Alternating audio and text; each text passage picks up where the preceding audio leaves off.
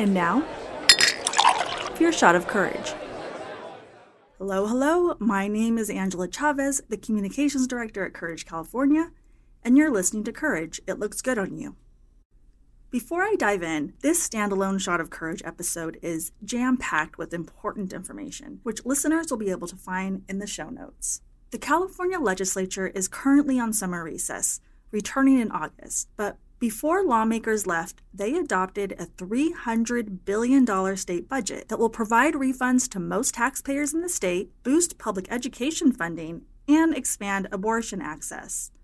Courage California, alongside our partner organizations, advocated for some budget inclusions and are happy to share that the following made the cut 2.3 billion to provide healthcare access to all income eligible Californians through full scope Medi-Cal, extending access to more undocumented Californians. 35.2 million to expand CalFresh to all regardless of immigration status and 1.4 billion for utility debt relief. Enough about what did happen. Let's move on to what didn't happen before summer recess.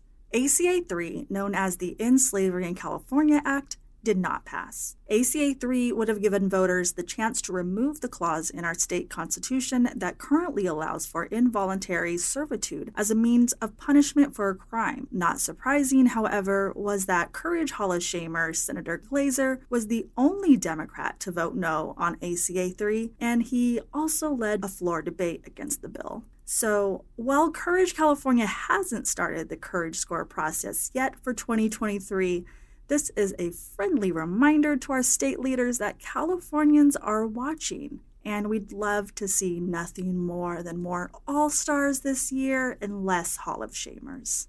The Supreme Court of the United States has ended its term with a long list of historic and controversial decisions. A few recent notable rulings, all of which were decided 6 to 3 with the court's 3 liberal justices dissenting, includes New York State Rifle and Pistol Association v. Bruen. SCOTUS determined that the Second Amendment applies to concealed carry in public striking down a New York state law requiring applicants for a license to carry a gun outside their homes to have a proper cause to do so. Prior to the court's ruling, New York's law had made it a crime to carry a concealed firearm without a license.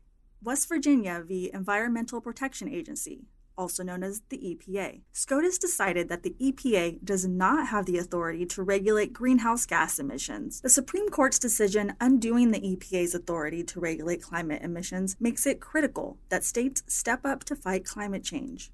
Shinn v. Martinez Ramirez, SCOTUS decided that individuals incarcerated on the state level have no constitutional right to present new evidence to support claims on wrongful convictions. Vega v. Tekoh. SCOTUS ruled that a person cannot sue a law enforcement officer for violating their Fifth Amendment rights against self incrimination if the officer did not provide a Miranda warning. So remember, if you're ever detained, do not speak to the police and always ask for a lawyer. Carson v. Makin.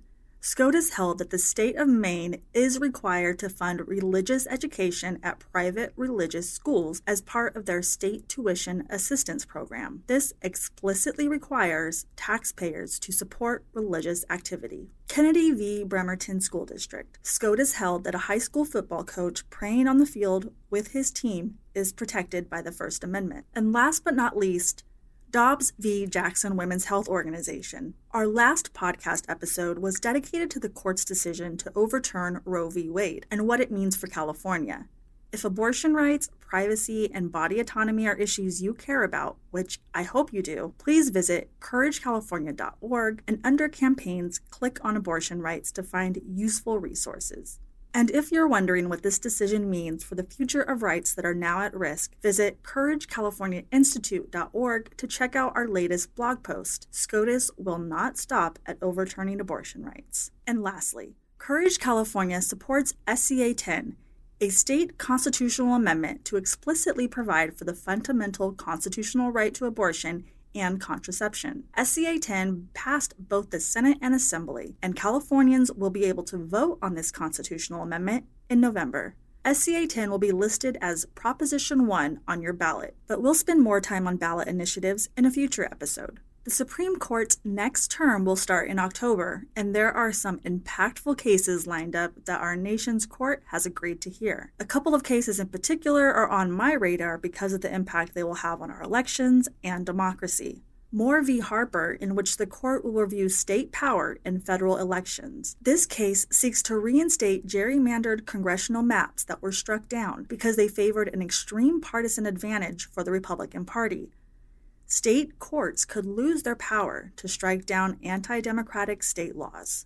Merrill v. Milligan, in which the court will reconsider the scope of the Voting Rights Act of 1965 which prohibits voting practices or procedures that discriminate on the basis of race. This case will determine whether federal law requires states with large minority populations and racially polarized voting to take race into account in redistricting or whether they have free reign to squeeze minority voters into smaller strategic districts. Unfortunately, the trajectory of the court is unlikely to change when the court starts a new term in October. In California news, California's 2022 primaries are now behind us.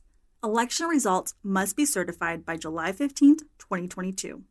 In the meantime, you can visit electionresults.sos.ca.gov to view results as they come in. Courage California's endorsements fared much better at the state and legislative levels than at the local level. While Courage was able to support DA Becton, who won her reelection in Contra Costa, we were unable to stop Prop H in San Francisco from passing, resulting in the unfortunate recall of DA Chesa Boudin.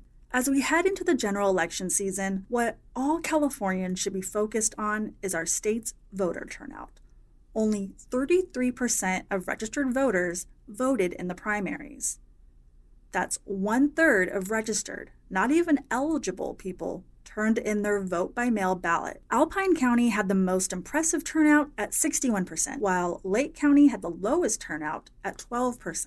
I'll provide a link in the show notes so that you can find out how your county did. Considering where we are as a country, our voter turnout is putting us in a dangerous territory, especially in our blue and often taken for granted California. I know our country isn't working for a lot of us. And frankly, it was never intended to. Unless you're a white male, your right to vote was fought for and did not come easily. But it was worth the fight for those who came before us because of how important that right was and is. The fight continues with us because a lot of folks are still trying to place limits and create obstacles in an effort to obstruct our vote and silence our voices.